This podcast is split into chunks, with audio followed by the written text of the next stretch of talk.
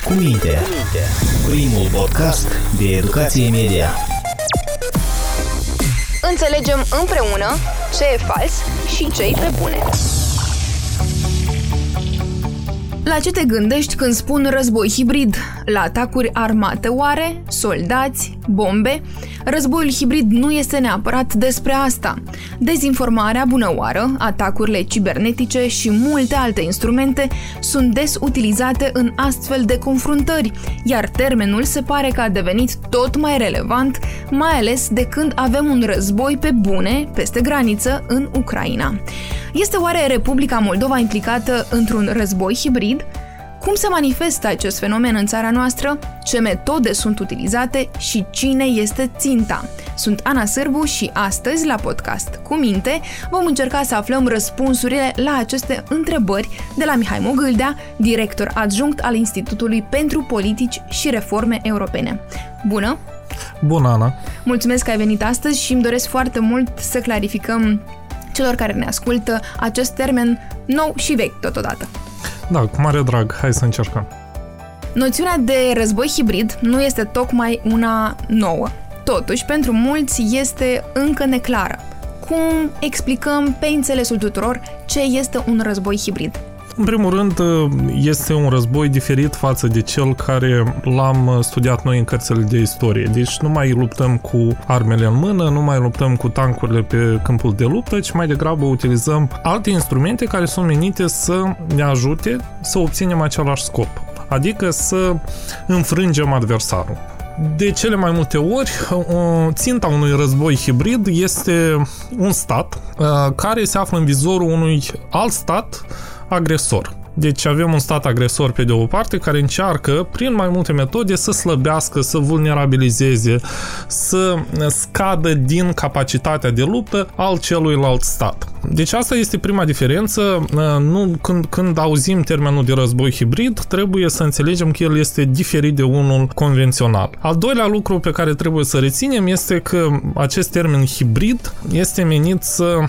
îmbine mai multe elemente care sunt utilizate de către statul agresor. În acest caz putem avea atacuri cibernetice, putem avea instrumente de dezinformare, putem avea, de exemplu, sistări uh, de energie, de gaz, curent electric, uh, putem avea inclusiv uh, mecanisme cu care operează statul agresor, precum, de exemplu, finanțarea unor partide politice, care, prin intermediul alegerilor, alegerilor organizate de altfel într-un mod democratic, ar trebui să preia puterea și să răspundă comenzilor statului agresor. În cazul Republicii Moldova, ca să fim mai exacti, vorbim despre un stat agresor la ora actuală care este Rusia și care încearcă de mai mulți ani prin diferite metode, prin diferite instrumente pe care le-am enumerat anterior, să slăbească, să înfrângă, dacă doriți, să vulnerabilizeze și uh, să își aducă la cheremul său un stat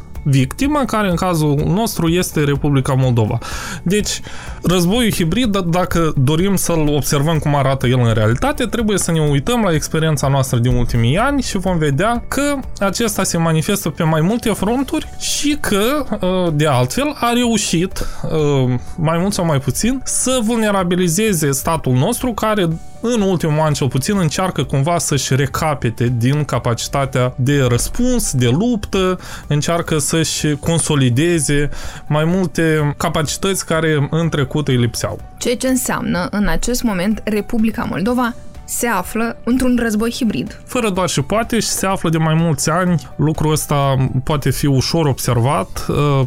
lucrul ăsta a fost menționat de mai mulți experți, mai mulți analiști și, din păcate, Uh, astăzi, unul din grupurile țintă uh, care uh, a căzut victimă a acestui război hibrid este populația Republicii Moldova. Deci nu atât guvernarea, nu atât instituțiile care conduc statul, ci mai degrabă populația. Pentru că statul agresor, Federația Rusă, dorește să influențeze gândirea, deciziile, opțiunile de vot ale populației. Uh, asta și este diferența pe care o explicam anterior față de un război convențional. Atunci când ai un război con- convențional, încerci să înfrângi armata statului advers. În acest caz, în, când ne uităm la Republica Moldova, ne dăm seama că Federația Rusă nu-și dorește să ocupe Republica Moldova prin uh, dislocarea aici a unor forțe armate uh, sau să își cumva mute tancurile în Republica Moldova sau către Republica Moldova. Astăzi, op- singura opțiune pe care o are la îndemână Federația Rusă este să obțină controlul din punct de vedere politic al țării noastre, care i-ar permite astăzi să utilizeze Republica Moldova așa cum utilizează Belarusul, dacă doriți, pe care îl cunoaștem că este statul prieten al Federației Ruse în contextul agresiunii împotriva Ucrainei. Cum să ne dăm noi seama că, uite, acestea sunt semnele unui război hibrid? Vorbesc de Republica Moldova, în special în ultimii doi ani, sau poate ce urmează mai departe. Este uh, dificil să înțelegi cum uh, este declanșat și cum uh, este instrumentalizat, uh, dezvoltat acest război hibrid, uh, pentru că pentru asta ai nevoie să uh, analizezi mai bine uh, cum evoluează lucrurile pe mai multe fronturi. Să zicem că uh, ești un bun uh, cunoscător al domeniului uh, energiei, de exemplu, da? Și uh, la un moment dat observi că din din Federația Rusă nu ajunge cantitatea de gaze pe care Republica Moldova sau companiile din Republica Moldova au contractat-o prin semnarea unui contract. Primul, prima ta întrebare ar fi să înțelegi de ce se întâmplă acest lucru și, în mod normal, dacă urmărești doar declarațiile oficiale, doar ce zic uh, conducătorii sau oficialii din uh, Federația Rusă, uh, atunci nu, nu ai observat niciun semn care te-ar pune pe gânduri, pentru că ei ar vorbi mai degrabă despre o criză um, la nivelul Federației Ruse, despre faptul că nu sunt destule resurse în aceste țevi care transportă gazul și așa mai departe. Deci pot inventa o mie de motive în acest sens. Dar, dacă stai să analizezi faptul că uh, această decizie de limitare a transportului de gaze a fost luată în pragul iernii, uh, dacă te gândești la faptul că uh, cetățenii noștri sau Republica Moldova este practic la ora actuală parțial, putem spune, dependentă de aceste uh, resurse de gaz din Federația Rusă și când zic asta mă refer în special la costurile mai mici care uh, îl presupunea la un moment dat importul de gaze din Rusia. Și dacă urmărești în același timp uh, cum uh, în aceeași perioadă mai multe partide, mai multe uh, grupuri, mai multe mișcări exploatează foarte abil acest subiect prin intermediul posturilor de televiziune, prin intermediul diferitor site-uri, diferitor bloguri și așa mai departe și încearcă să pună toată această criză, toată această problemă în cârca guvernului guvernării de la Chișinău, atunci poți înțelege că este vorba mai mult decât o simplă încercare de limitare a transportului de gaze, mai degrabă este vorba despre o încercare a Federației Ruse de a utiliza această problemă pentru a slăbi din autoritatea, din încrederea, din uh, suportul uh, politic de care se bucură uh, guvernarea de la Chișinău. Deci, asta îl poate ajuta pe un cetățean, pe orice locuitor, pe orice uh, consumator uh, de informații să înțeleagă mai bine uh, care ar fi diferența între un episod individual și unul care uh, are mai multe tentacule, ca să ca să-i zicem, ca să zicem așa. În același timp, sunt și alte uh, incidente de acest fel care te pot pune pe gânduri. Faptul că, uh, de exemplu, um, la o televiziune din Federația Rusă, la un moment dat, apare o știre despre Republica Moldova, precum că aici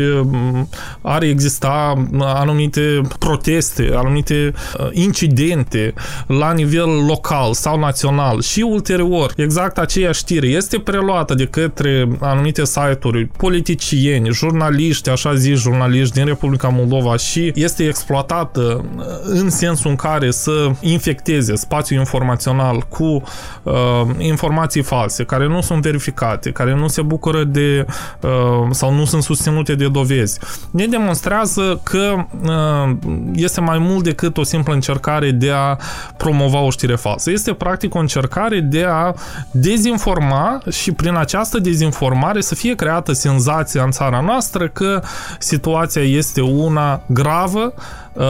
că în această situație uh, uh, guvernul, guvernarea nu mai ține controlul asupra situației interne și așa mai departe. Uite, un exemplu pe care probabil l-au văzut toți sunt acele poze Uh, care au fost uh, redactate, photoshopate de la aeroportul Chișinău cu, așa zis, și mii de uh, moldoveni care ar sta la coadă la aeroportul Chișinău în așteptarea de a pleca din țară. Când, de fapt, era vorba despre o poză a câtorva moldoveni, câteva zeci de moldoveni care stăteau afară din cauza unei alerte cu bombă. Deci era o încercare a cuiva de a denatura situația. Același lucru s-a întâmplat cu zecile de știri false, informații false false care au circulat pe site-urile de socializare în luna martie anului trecut, precum că în Republica Moldova uh, ar fi obligatorie înrolarea în armată și că uh, urmează ca acest lucru să se întâmple în câteva zile, că, uh, nu știu, tancuri au intrat în uh, Republica Moldova și pot fi văzute pe drumurile naționale uh, și așa mai departe. Deci clar niște informații false care erau menite să crească această stare de îngrijorare, frică în societate și uh, să creeze tulburări uh, sociale, uh, să creeze această stare de neîncredere, incertitudine, uh, care să se răsfrângă evident asupra guvernării. Deci oamenii dacă nu mai au încredere că cei care îi guvernează își fac datoria așa cum trebuie, atunci pur și simplu nu mai sunt motivați cumva să asculte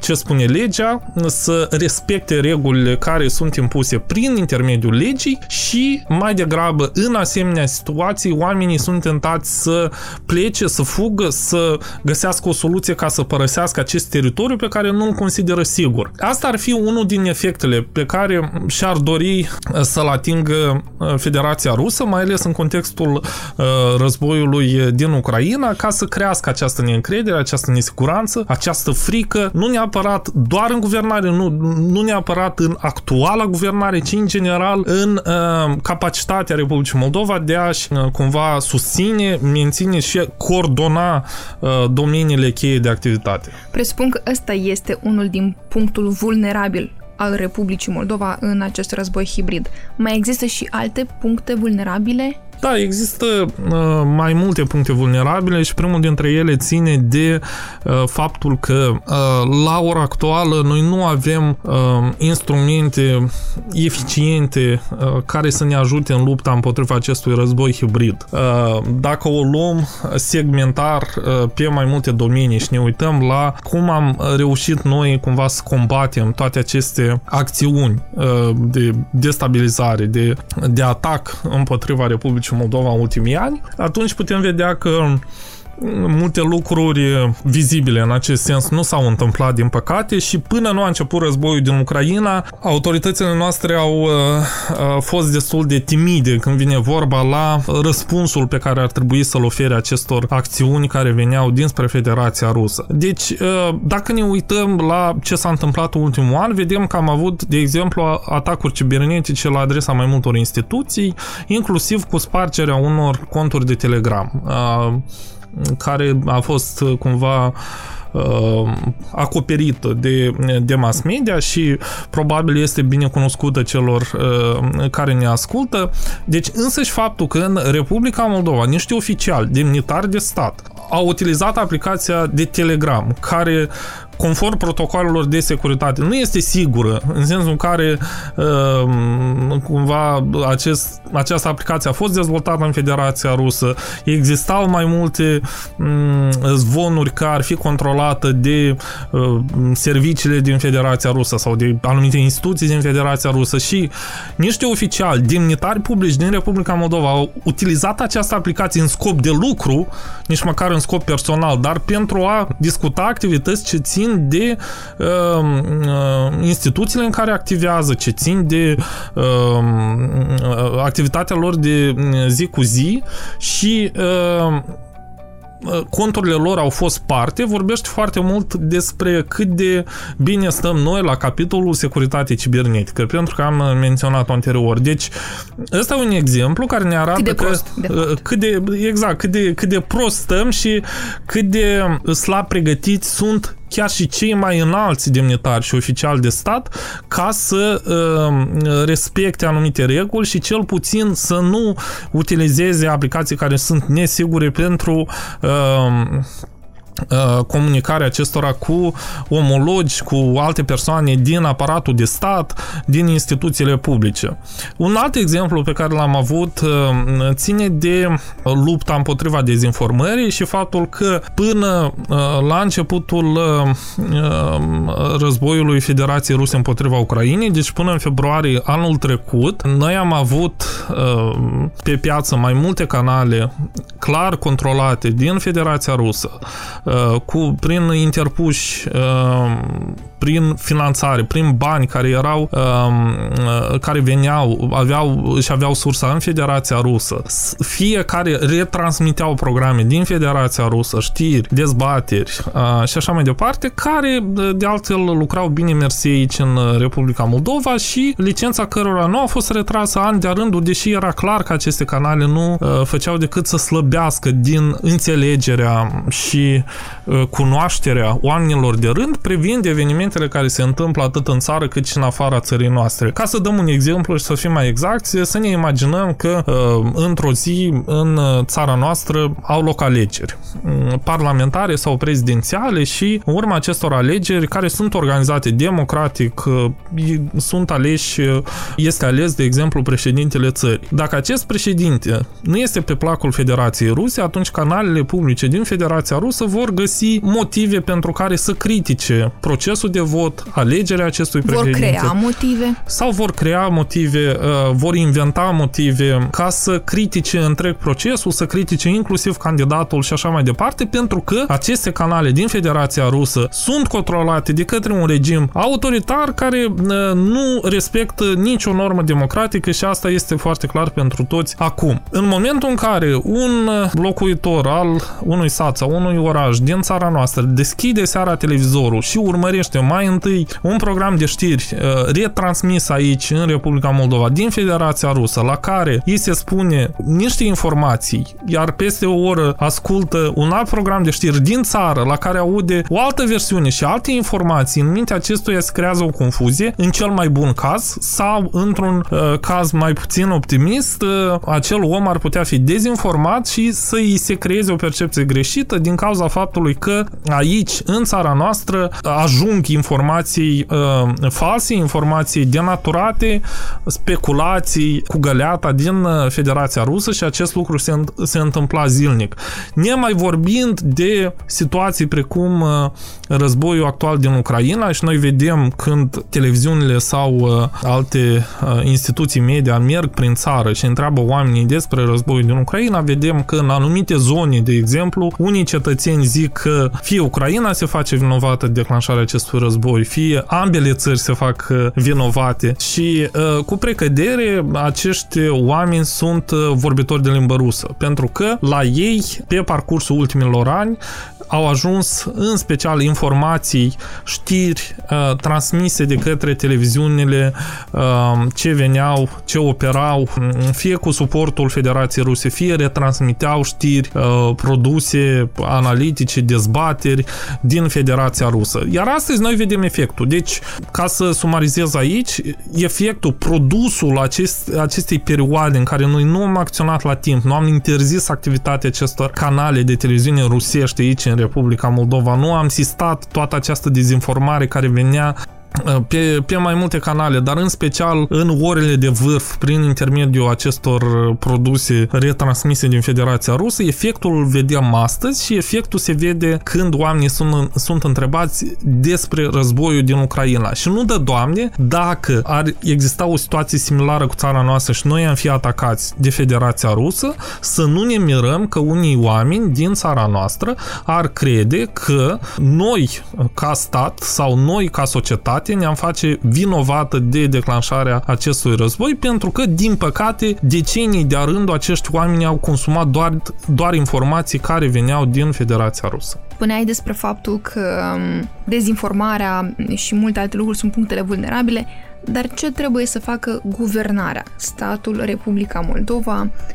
în miezul acestui război hibrid? Guvernarea are uh, toate instrumentele la îndemână, în sensul în care uh, poate vota legi, poate dezvolta anumite instrumente de luptă mai eficiente împotriva acestor uh, uh, acțiuni uh, ale Federației Ruse, poate să uh, comunice oamenilor, să informeze, să, uh, în, să încerce cumva să lupte împotriva uh, dezinformării, știrilor false și așa mai departe. Și pot spune că în ultimul an am văzut că, într-adevăr, guvernul s-a activizat pe această dimensiune. Există astăzi în țara noastră o guvernare care încearcă să fie mai activă, încearcă să um, răspundă mai bine la toate aceste încercări pe care le-am enumerat anterior, dar evident că încă multe lucruri sunt necesare și uh, în special trebuie să vedem instituții care lucrează independent, uh, care sunt mai funcționale, mai pregătite să răspundă uh, tuturor acestor probleme. Deci, uh,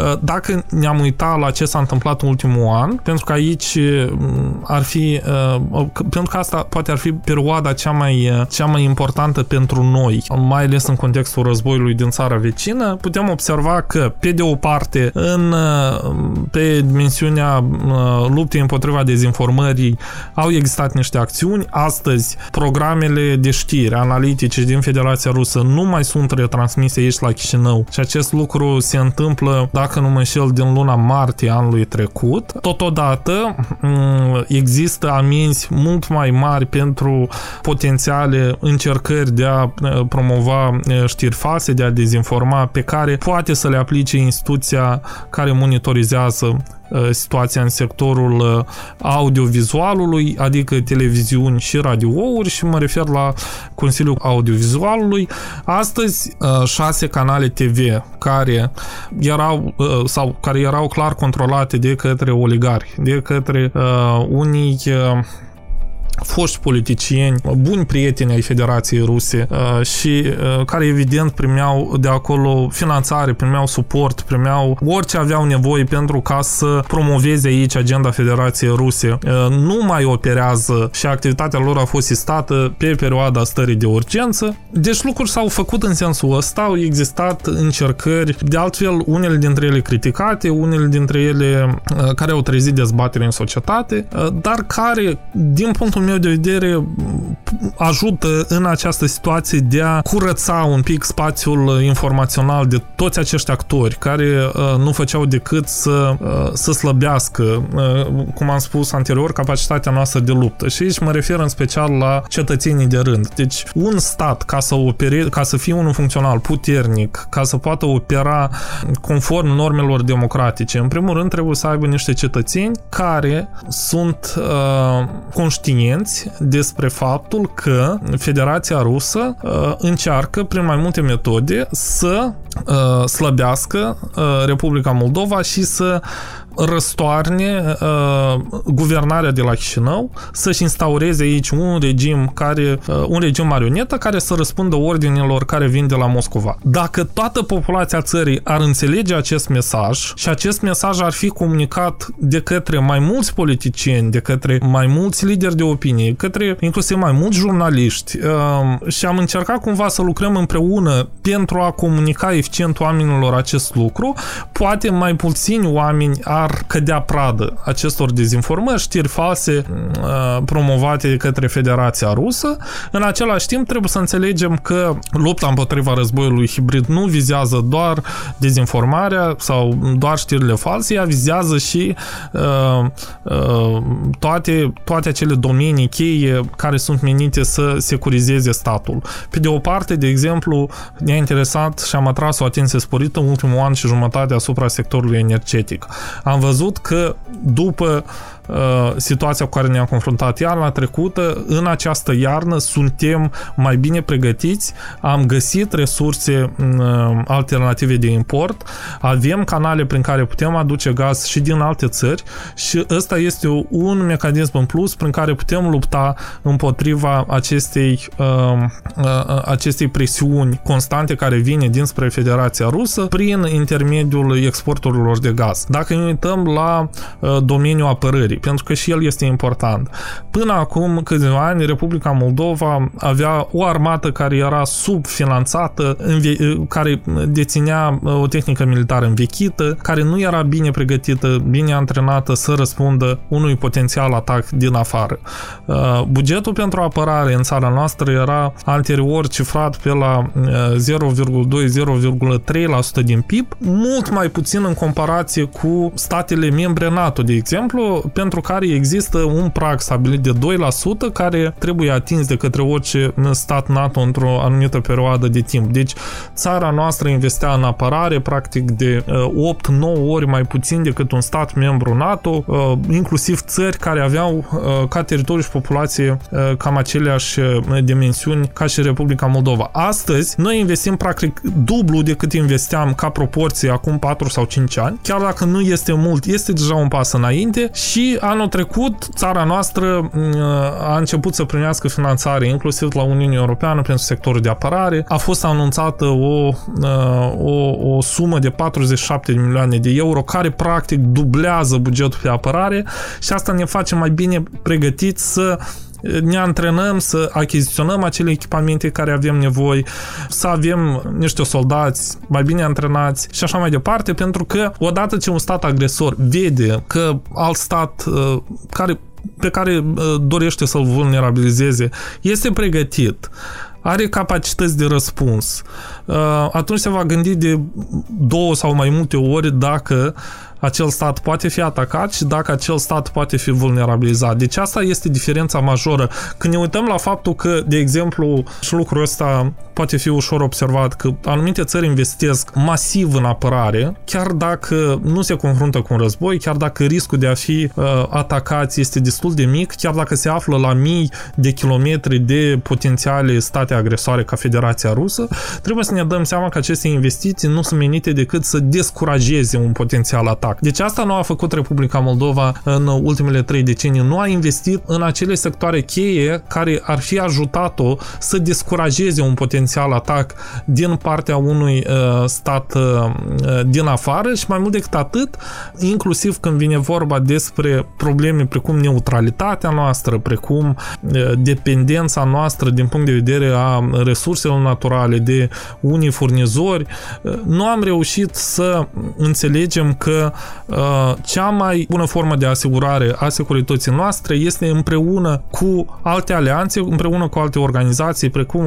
Uniunea Europeană sau NATO. Astăzi, dacă ești la Chișinău, dacă trăiești la Chișinău, ești uh, supus unui risc mult mai mare de a fi victima unui război decât dacă ai trăi la Iași, la 150 de kilometri de Chișinău. Deci, probabil, un cetățean român care trăiește la Iași se simte mult mai sigur decât unul de la Chișinău sau se simțea mult mai sigur în luna februarie sau martie a anului trecut pentru că România este membră NATO și conform regulilor care funcționează în această alianță, atunci când un stat membru este atacat de către cineva,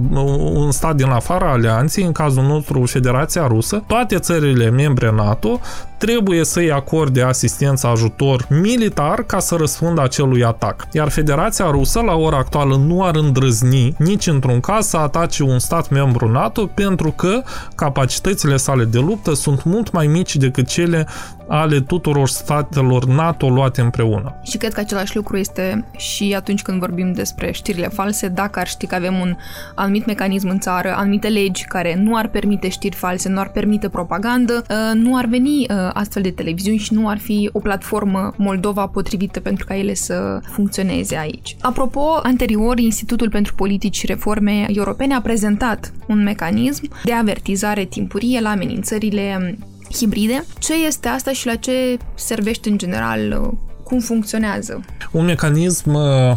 de identificare timpurie a amenințărilor hibride ar trebui să ajute instituții ale statului să identifice mai ușor acele acțiuni care s-ar încadra în categoria amenințărilor hibride la adresa securității Republicii Moldova. Să ne imaginăm că ești funcționar sau ești unul din uh, oamenii care lucrează la Ministerul Agriculturii, să zicem, și la un moment dat observi că guvernarea mm, sau partidul de la guvernare a votat în Parlament o decizie care ține de uh, vânzarea unei cantități mari de grâu din rezervele de stat către un uh, agent economic care dorește să cumpere această cantitate uh, și ulterior să o vândă pe alte piețe. Da? În mod normal,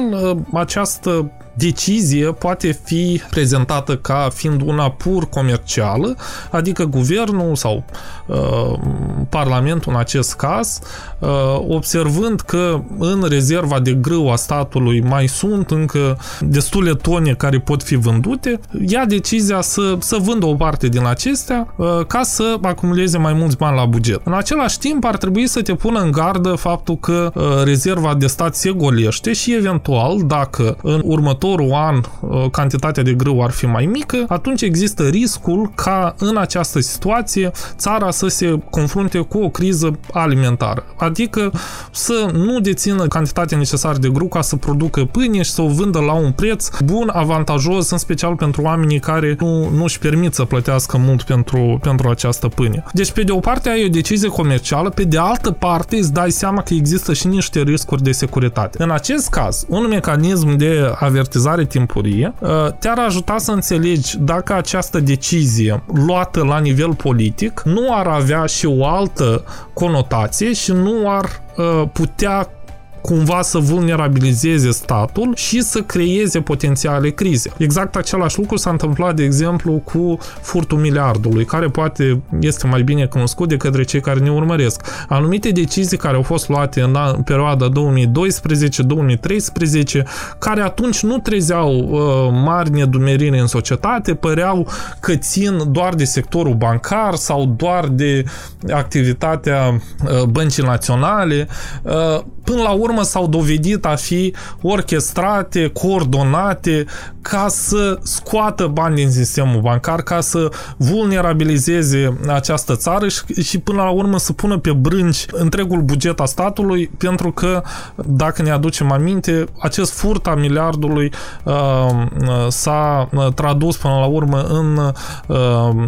în devalorizarea leului și, și multe alte consecințe grave pentru oameni și noi am fost practic impuși să întoarcem acești bani înapoi în buget. Iată, acest exemplu vorbește și mai clar despre necesitatea ca instituțiile statului, când observă că se orchestrează, că există o înțelegere și există mai multe semnale că uh, o anumită decizie are mai, o, o conotație mai mare sau o valoare mai mare decât una pur comercială sau pur politică și se încearcă de fapt organizarea unei scheme de furt, de uh, vandalizare, de uh, devalorizare și așa mai departe, să acționeze conform legii și să mai degrabă să semnalizeze aceste presupuneri, aceste îngrijorări pe care le au către o instituție care ar trebui să acumuleze toate aceste semnale și să ia, să le pună practic în același tablou și să înțeleagă mai bine ce se încearcă și care sunt actorii care stau în spatele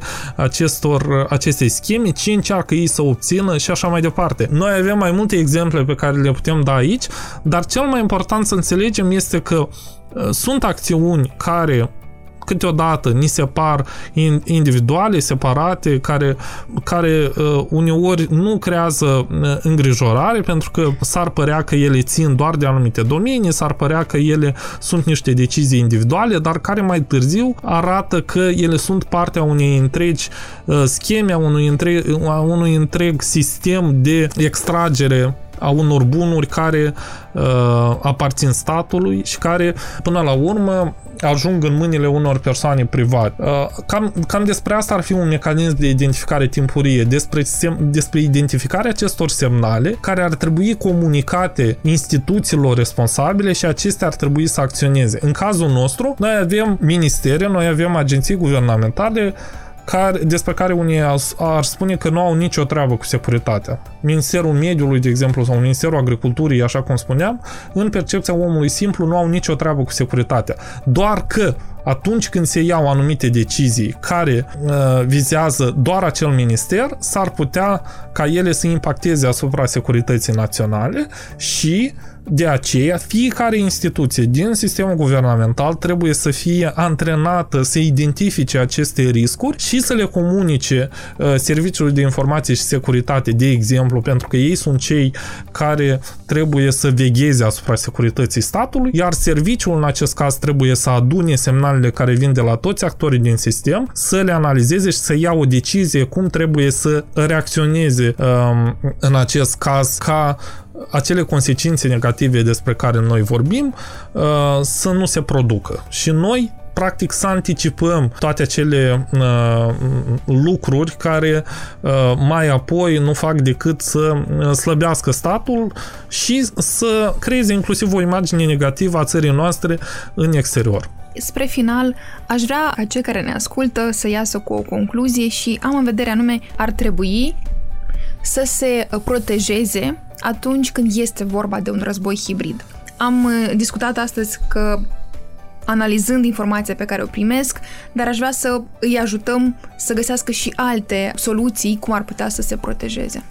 Cea mai bună armă de uh, protecție împotriva acestui uh, război hibrid uh, ține, cred eu, de informare. Aici este punctul cel mai sensibil și, din păcate, această problemă a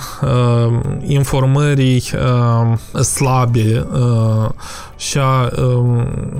informării incomplete, uneori denaturate a publicului, um, își, lansă, își lasă amprenta asupra deciziilor pe care le iau uh, oamenii. Și iarăși mă întorc la discuția noastră de la începutul acestui podcast. Până la urmă, victima oricărui război hibrid, în această regiune se dorește a fi populația mai degrabă decât, uh, decât instituțiile statului, decât clasa politică, decât uh, oamenii pe care îi vedem noi zi de zi la televizor. Și la această concluzie ajungem noi după ce ne uităm la instrumentele cu, cu care operează statul agresor, în cazul nostru Federația Rusă. Ei sunt interesați în Republica Moldova să controleze uh, clasa politică, să controleze deciziile pe care le ia, pe care le ia conducerea statului și dacă au la cheremul lor această conducere, pot, pot ușor manipula cu uh, mai multe domenii cheie de activitate a statului, inclusiv pot ușor să obțină mai multe beneficii prin, uh, prin controlul uh, asupra conducerii țării. Uh, dacă pornim de la această prezumție, înțelegem că atâta timp cât populația, cât societatea va fi capabilă să înțeleagă mai bine ceea ce se întâmplă în jurul lor, să înțeleagă mai bine uh, cine uh, și uh, cum acționează în special pe această dimensiune a războiului hibrid, atunci probabil și încercările de a dezvolta acest război hibrid vor fi uh, sortate eșecului. Deci, principalul mecanism ar fi o informare mai bună, o uh, cunoaștere mai bună, deci uh, să trecem dincolo de uh, actualitățile din viața de zi cu zi și să încercăm cumva să urmărim uh, în uh, într-o perspectivă mai largă evenimentele care se produc, să încercăm să facem conexiuni între uh, decizii care se iau, evenimente, între um, între anumite procese care se întâmplă și care pot fi ușor observabile, să nu tratăm individual fiecare caz în parte, ci mai degrabă să, să urmărim evoluția unui proces în timp. Dacă ne interesează, de exemplu, situația politică din Moldova, atunci putem vedea putem, putem să urmărim zi de zi actualitatea politică și în același timp să nu uităm atunci când ieșim la vot când, când alegem, să nu uităm despre uh, comportamentul actorilor politici, nu doar în ultimul an, nu doar în campanie electorală, dar să ne gândim ce au făcut ei 5, 6, 7 ani în urmă, inclusiv când erau în alte funcții și așa mai departe. Dacă ne interesează domeniul economic, la fel trebuie să analizăm bine uh, Uh, întreaga, trebuie să, trebuie să avem o înțelegere globală a uh, dezvoltării economice, a principalelor uh, sectoare, a modului în care anumite decizii au reușit să impulsioneze dezvoltarea unor sectoare economice și, evident, să analizăm foarte bine cum și uh, ce se întâmplă la nivel uh, internațional, pentru că dincolo de țara noastră contează mult și lucrurile care se întâmplă în regiune, lucrurile care se întâmplă în Europa și uh, ele sunt în măsură să ne afecteze foarte mult pentru că noi trăim într-o lume interconectată și de aceea este important să uh, avem uh, o perspectivă mult mai largă asupra acestor pro- probleme. De aceea eu încurajez cei care, pe cei care uh, ne ascultă să să utilizeze arma pe care o au la îndemână, care este disponibilă tuturor, care este una gratuită, Uh, și ea ține de informare, ea ține de uh, educația mediatică, ea ține de cultivarea acestui uh, sentiment de sau cultivarea acestei cunoașteri um, a spațiului informațional și de dezvoltarea spiritului analitic. Pentru că asta la fel este important. Nu încercăm doar să preluăm anumite informații, să le consumăm, ci încercăm și să intrăm în esență esența lucrurilor, să analizăm bine uh, ceea ce ne comunică actorii, să vedem în ce măsură acele lucruri sunt adevărate și uh, să punem la îndoială mesajele care sunt comunicate, să uh, le trecem prin propriul nostru filtru analitic. Cred că asta ar fi cea mai bună armă, cea mai eficientă armă și în timp s-a dovedit că poate ajuta la dezvoltarea democrației, la dezvoltarea societăților, în special uh, a celor uh, occidentale. Îți mulțumesc pentru explicațiile utile oferite astăzi ascultătorilor. Cu mare drag. Nu ne rămâne decât să îndemnăm tradițional deja să filtreze cu mintea trează orice informație care le iese în cale. Ascultați-ne în continuare pe site-ul mediacritica.md, pe Google Podcast, Apple Podcast și SoundCloud. Cu minte, primul podcast de educație media.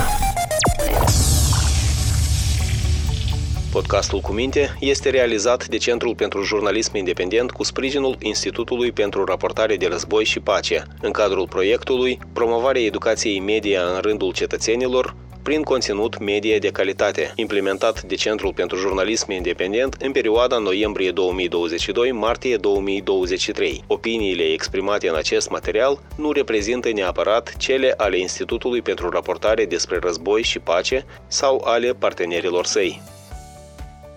Cu minte. Primul podcast de educație media. Înțelegem împreună ce e fals și ce îi prepune.